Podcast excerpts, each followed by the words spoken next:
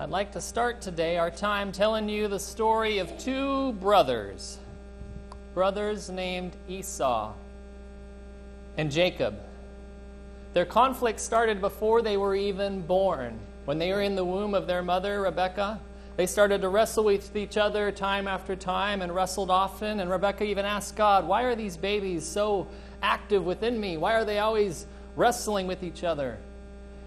And God spoke to Rebekah and told her, It's because you have two nations within you, two babies that are going to become two separate nations.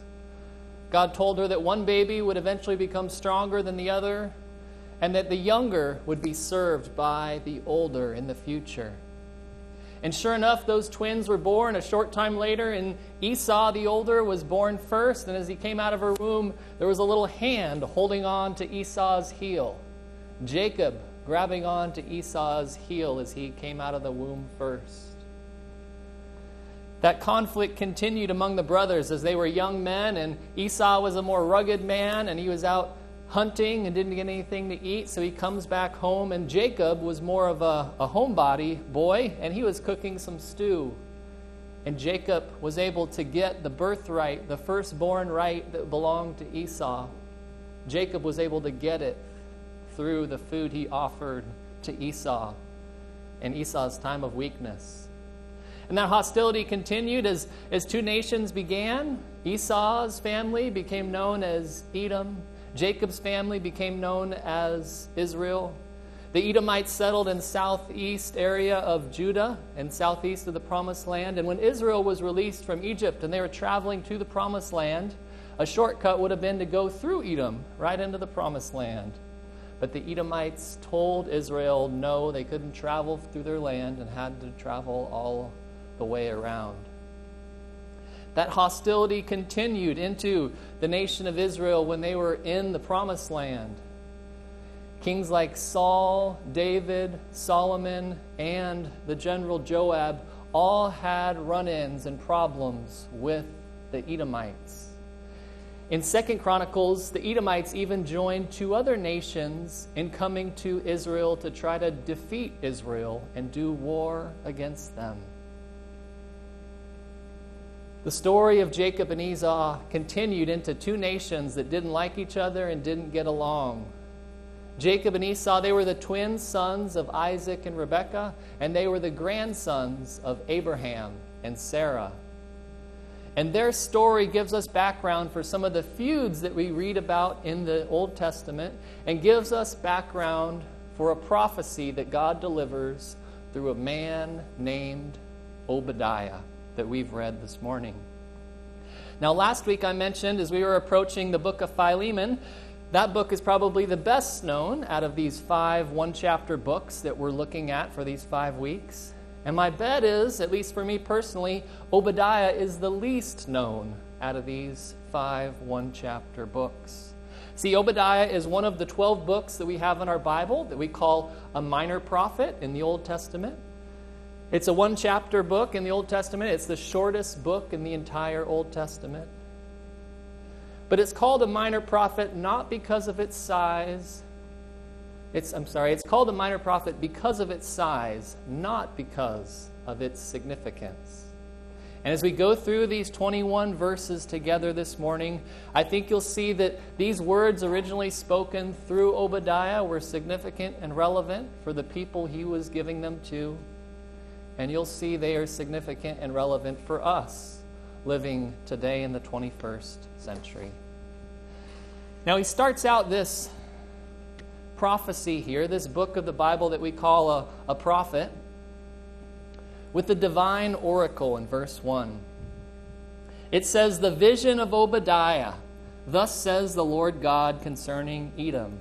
We have heard a report from the Lord, and an envoy has been sent among the nations, saying, Arise and let us go against her for battle. Now, in this one verse, I want us to make sure we understand the nature of this prophecy, the source, the man, and the timing which he gives it. Now, the nature is there in, at the very beginning the vision of Obadiah. This is something that Obadiah saw mentally and spiritually, and it's something that he heard from God. And we see the source there. Thus says the Lord God. This is a message from God to people. It's not a message from humans that have vengeance they want on another nation. This is a supernaturally given message from God. And we're told about the prophet just by his name, the vision of Obadiah. Now, there are 12 different men in the Old Testament named Obadiah, and the difficult part of this book is that we don't have anything that tells us what family he comes from. We don't know his father's name, and we don't know the king under which he ruled. That was the usual way prophets would introduce themselves. They would describe their family name, or at least they would tell us what kings they are speaking these words under, the timing. But we don't know that. But there is a guy named Obadiah, a prophet in the Old Testament, mentioned in 2 Kings chapter 8 and 2 Chronicles 21, that ministers from 848 BC to 841 BC in the 9th century under King Jehoram. And that's likely this Obadiah. And even in Chronicles, there, that Obadiah gives a message from the Lord in the context that Chronicles tells. So, this Obadiah is one of the early writing prophets we have in our Bible, ministering in the ninth century around the same time as the prophet Elijah. So, this is the divine oracle that we have in verse 1. And then Obadiah starts into this destruction of Edom that God is describing. And we're going to see the manner of God's condemnation and then the motive for God's condemnation of Edom in these verses. Notice at the beginning of verse 2, in my translation and in the ESV, it says, Behold. That's a translation of the Hebrew word hene, which means look, take note. The NIV puts it as see. It introduces surprising events or changes in perspective. God's trying to get their attention, saying, Behold, and here we read about Edom's pride is thwarted in verses 2 through 4. God says, Behold, I will make you, Edom, small among the nations. You are greatly despised. The arrogance of your heart has deceived you. You who live in the clefts of the rock, in the loftiness of your dwelling place, who say in your heart, Who will bring me down to earth? Though you build high like the eagle, though you set your nest among the stars, from there I will bring you down, declares the Lord. As God is describing the manner of his condemnation of Edom, first he's describing how their pride will be thwarted. The NIV in verse 3 calls them a prideful people. In my translation, it references their arrogance at the beginning of verse 3. And they were arrogant and prideful because, in verse 3, it also says, they live in the clefts of the rock. See, one of the main parts of Edom is they were up in the mountains, they were up in the hills, they were very difficult to get to. And even their capital, Sela, which also became known as Petra later, you could only get there through a little gap between the, the stones, about as wide as our walkway here between the pews. That was the only way you could get there. And because of that, they felt proud and self sufficient and secure that nobody could come and conquer them because you could only get there in one little way, and they thought they could always protect their location. And that scene when they say in verse 3 Who say in your heart, Who will bring me down to earth? See, this is a challenge that God cannot resist. No matter how great they think they are or untouchable they appear to be, God is going to show them that He can reach them even when no one else can. God says, I will bring you down. Then we also see not just Edom's pride thwarted, but Edom's wealth plundered in verses 5 through 7. God continues on, he says, If thieves came to you, if robbers by night, how will you be ruined? Would they not steal only until they had enough? If grape gatherers came to you, would they not leave some gleanings? Oh, how Esau will be ransacked, and his hidden treasures searched out. All the man allied with you will send you forth to the border, and the men at peace with you will deceive you and overpower you. They will eat your bread, they will set ambush for you. There is no understanding in him. Now, when God is talking about thieves and robbers here, he's describing how a thief or a robber, when he shows up to someone's house, usually they leave some left over. If someone robs a house, they don't drive a U-Haul up to it and they take all the stuff with them and leave, right? They, they take a few valuable things, but they leave some. The same thing is the reference here to grape gatherers. If someone is gathering grapes in a vineyard, usually they'll accidentally drop some on the ground, or it was customary in that time that you would leave the corners of certain fields unharvested so the poor could come and glean for themselves. But what God is saying here is that I'm going to take and decimate you so badly, you're going to wish it was humans that would have done it, because they would at least have left you something. But I am going to take everything from you. He even references their hidden treasures, which were likely their, their special things that they would hide up in the mountains that they thought no one knew about. So Edom's pride is thwarted, Edom's wealth is plundered, and lastly, Edom's people are going to be slaughtered. In verses 8 and 9. Will I not on that day, declares the Lord, destroy wise men from Edom and understanding from the mountain of Esau? Then your mighty men will be dismayed, O Teman, so that everyone may be cut off from the mountain by Esau of Esau by slaughter. Here in verse 8, we have the first of 12 different mentions of day, a day of judgment that's going to come. Twelve times God mentions this future day of judgment that's going to come on them. And he brings up their pride again here, talking about these wise men in verse 8. See, from Teman, it was known that they had lots of wise people. They were along a well traveled route, so they could interact with people from Africa and Europe and other nations and were very intellectual. And even if you read the book of Job, one of the guys that comes, Eliphaz, he is a resident of Teman. He comes to give wise counsel to, his, to Job in his suffering. See, the manner of God's condemnation is that Edom's pride is going to be thwarted, Edom's people are going to be slaughtered, and Edom's wealth is going to be plundered. And the message here that God is telling Edom is that there is pride that needs to be dwelt with. You, Edom, are so proud and up in the mountains and, and think you're invincible.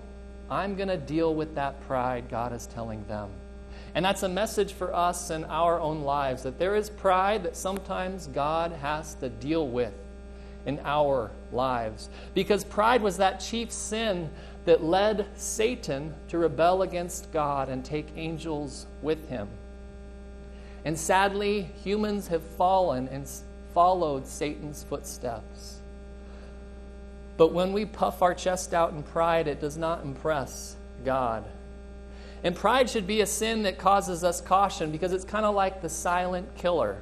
In all culture, the silent killer, silent killer is blood pressure, high blood pressure.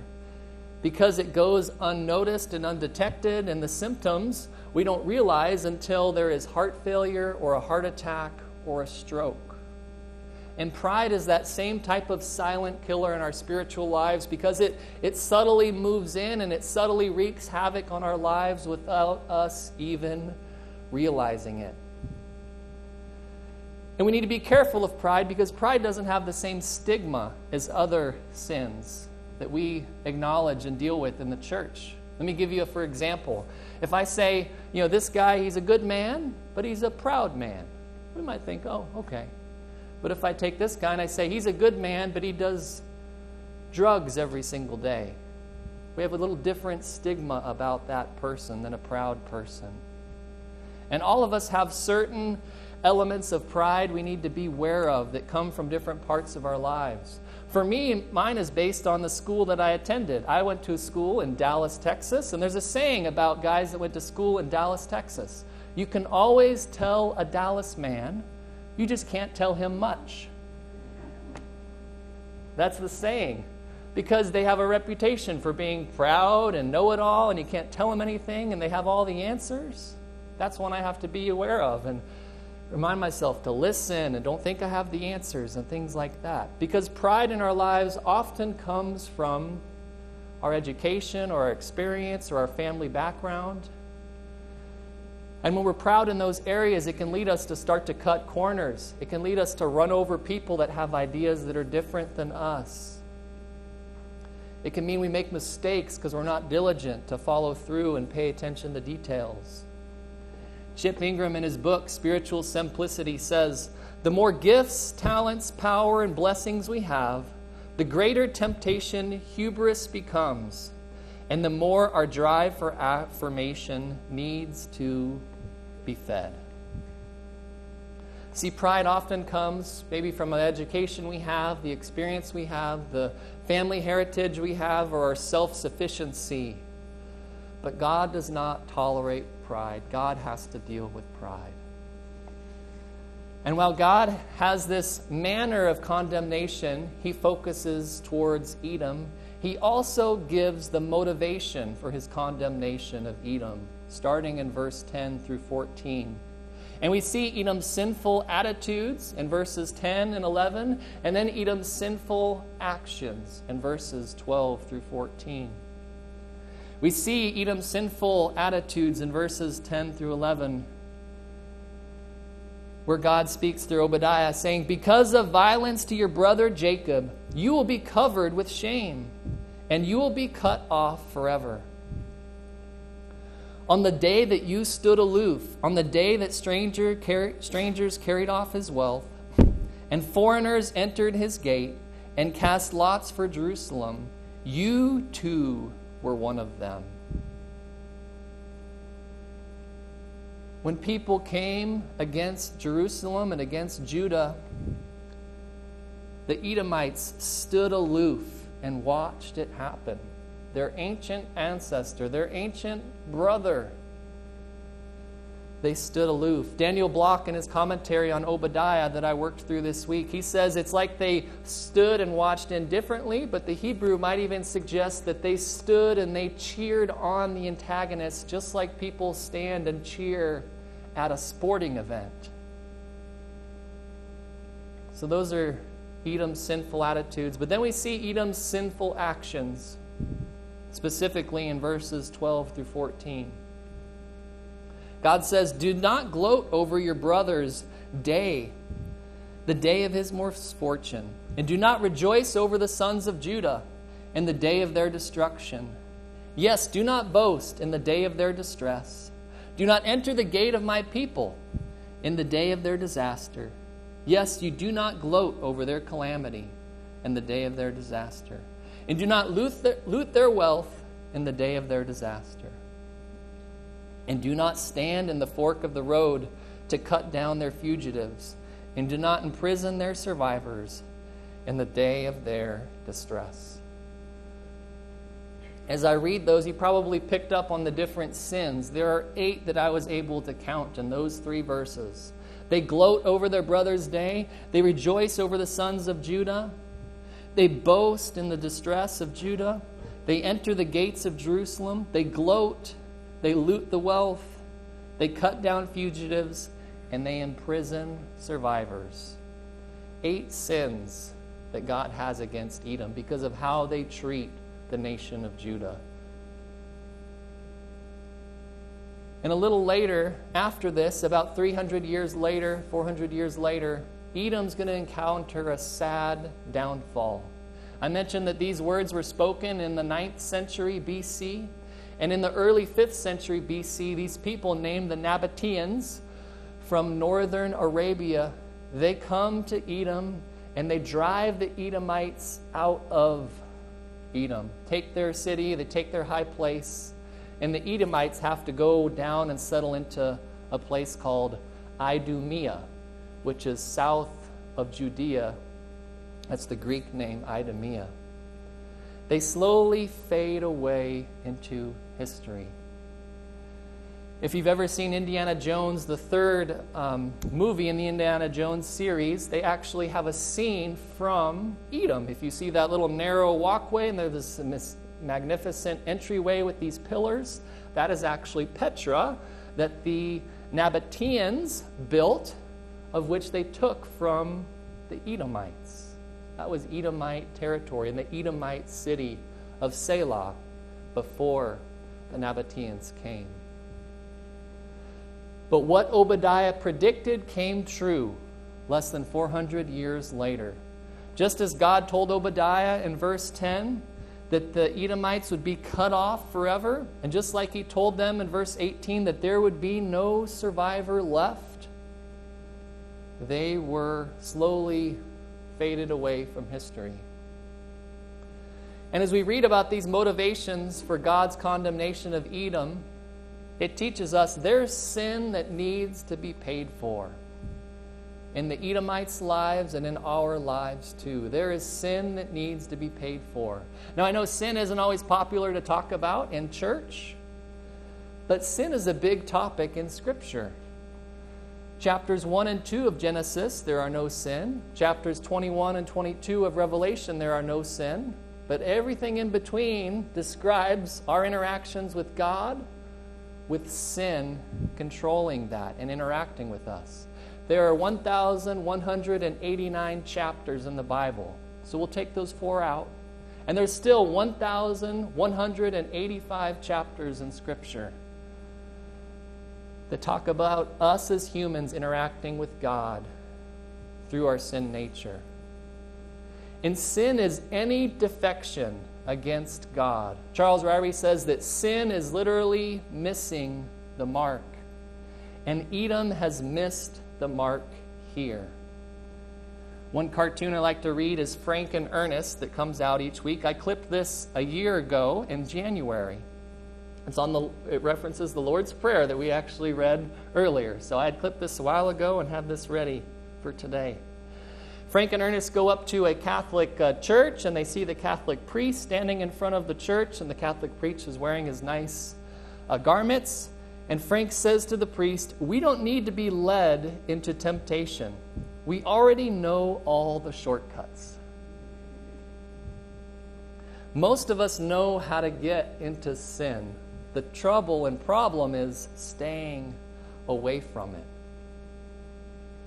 Okay? And just because we are Christians does not mean that we don't still sin. Lewis Sperry Chafer says sin is always sin in the sight of God. It is no less sin because it is committed by a Christian. If anything, when we go from unbelief to belief in God, or when we place our faith in God for salvation because the Holy Spirit indwells us and lives in us, if anything, we start to learn we have a lot more sin in our lives than we thought we did before we became a believer. See, that sin has to be paid for.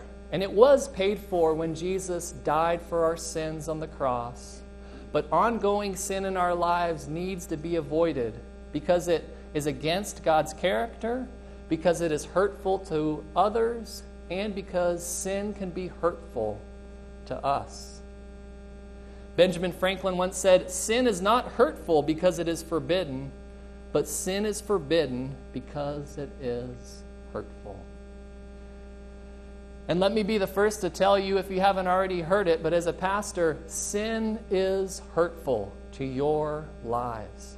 Stealing time or stealing items from your job is going to get you in trouble, possibly cause you to lose your job and lose your ability to provide for your family.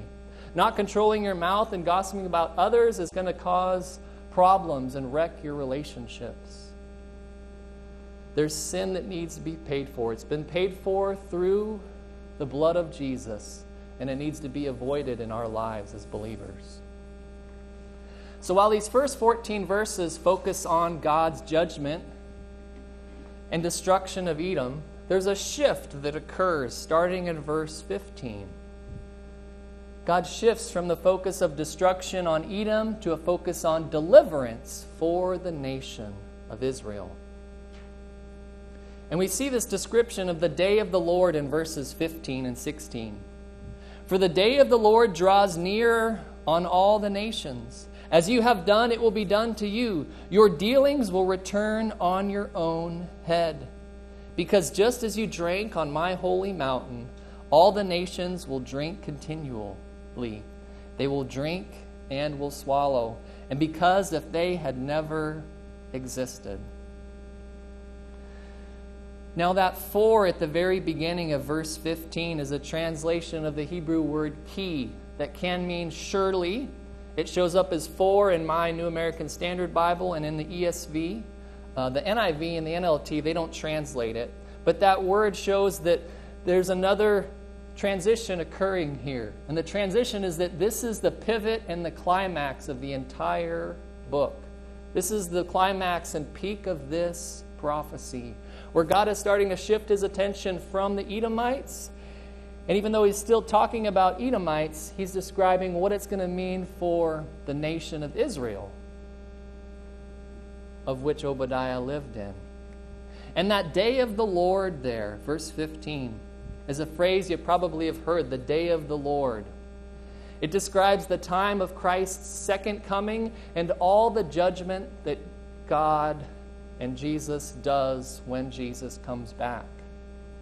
In here, as Obadiah speaks it, we see Edom's near judgment in history is a preview of this far judgment in the future that Jesus is going to have when he comes back.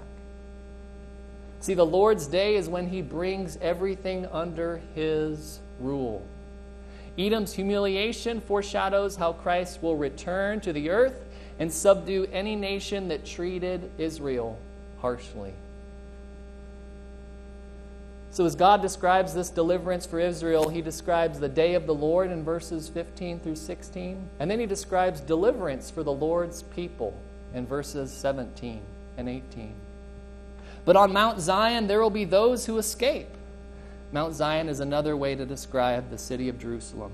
But on Mount Zion, there will be those who escape. And it will be holy, and the house of Jacob will possess their possessions. Then the house of Jacob will be a fire, and the house of Joseph a flame, and the house of Esau will be stubble, and they will set them on fire and consume them, so that they will be no survive there will be no survivor on the house of Esau, for the Lord has spoken. God brings back this history, brings it back up, talking about Jacob, that brother of Esau that there will be a kingdom again. And even references the house of Joseph, Joseph Abraham, Isaac, and Joseph, referring again to the nation of Israel. As God describes this deliverance for Israel, He tells them about the day of the Lord, He tells them about the deliverance of their people, and He tells them about the defeat of the Lord's enemies. Closing up in verses 19 through 20. Then those of the Negev will possess the mountain of Esau, and those of the Shephelah, the Philistine plain, also possess the territory of Ephraim and the territory of Samaria. And Benjamin will possess the Gilead. And the exiles of this host of the sons of Israel, who are among the Canaanites as far as Zarephath,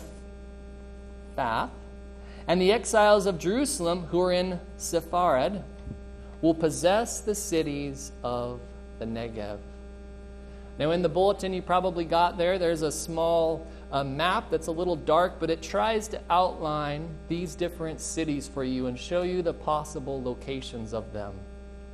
Instead of describing where each one is, I think the big picture that God is giving Israel here is that they will possess the land that was originally promised to them. They will possess the land of the Edomites, which is south uh, east of them, and they will possess originally what was promised to them and a little bit more. And as God describes this deliverance for Israel, it tells us that there is hope that needs to be focused on.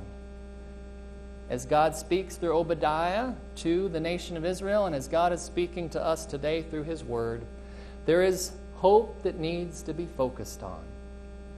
While Obadiah is a message of judgment against Edom, it also is a message of hope for Israel. See, prophets gave messages in the Old Testament to stimulate the faith of people and to build their confidence in the sovereignty of God. And that's also the purpose of the book of Obadiah here. One of my favorite books that I like to give away is titled The Bumps Are What You Climb On. And in that book, the author says God wants us to look ahead with hope and not with despair. Whenever the Old Testament prophets thundered out their predictions of judgment, they always wove into the dark cloud of judgment the silver lining of hope. In fact, some of the greatest promises of hope in the Bible are found in the midst of dark messages of judgment. Hope is important, and hope is something that we all need. I like the story of a grandpa that was going to his, his grandson's uh, Little League baseball game back when they used to keep scores of Little League baseball games. And grandpa got there a little late. The game had already started, and the opposing team was up batting. And grandpa goes to his grandson and kneels over as he was sitting on the bench and says, How's it going, grandson? And the grandson says, We're losing 18 to nothing with a smile on his face. And grandpa says, Well, you seem pretty positive. That's good. He says, Grandpa, we haven't been up to bat yet. He had a strong sense of hope, maybe too strong, but we all need a little hope like that, that despite the difficult circumstances, we can make it through.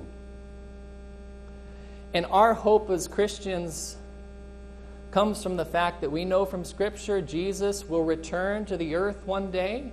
He will administer judgment against the nations that have caused his people harm. He will establish his thousand millennial year reign on earth, and he will usher in the new kingdom, new heaven, and new earth for us.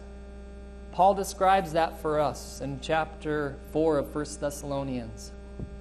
He says, For the Lord himself will descend from heaven with a shout, with the voice of the archangel, and with the trumpet of God, and the dead in Christ will rise first. Then we who are alive will remain and will be caught up together with him in the clouds to meet the Lord in the air, and so we shall always be with the Lord. That last verse we don't always quote. He says, Therefore, comfort one another with these words. That's the hope that we have that Jesus will come back and he'll return things back to the way he originally designed them to be. And lastly, in verse 21, as we conclude, I'll end with this. We see a divine declaration from the Lord. He says, The deliverers will ascend Mount Zion to judge the mountain of Esau, and the kingdom will be the Lord's.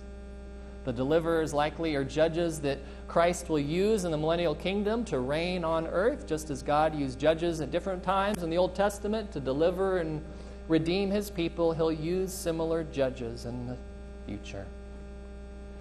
Pastor David Jeremiah says the last chapter in every story is always God's, and it's always good.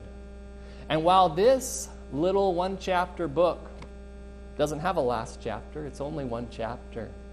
I think Israel would believe it's a good message too. And I hope we believe God's last chapter and God's last message is good too. Let's pray. Lord, thank you for your word and some of these little gems tucked away in parts of our Bible that we don't always read. Even myself, that don't always know what some of these books are about until we start to read them and, and study them. Thank you, Lord, for the reminder for us not to be proud as maybe as Americans or Christians that are part of a church regularly, please help us to, to stay away from pride, as well as sin, Lord, that we all have different sin in our lives. Others might not know about it, but you know about it. And the people that do the sin know about it. I pray you would help those struggling with specific sins Speak to them and strengthen them and show them ways to overcome that sin so they can become more and more like you. And with that, Lord, I pray you would help us as we stay away from sin and pride that we would always be ready for the hope that we have in you that Jesus, Lord, you're going to return. And that gives us something positive to look forward to, even in dark days and dark times in our lives or in our city, that you would help us with your hope, to give us hope when we don't have, don't feel like any other reason. In Jesus' name we pray. Amen. So I'll encourage you to stand for the benediction, and then we have something to share with you after the service as well.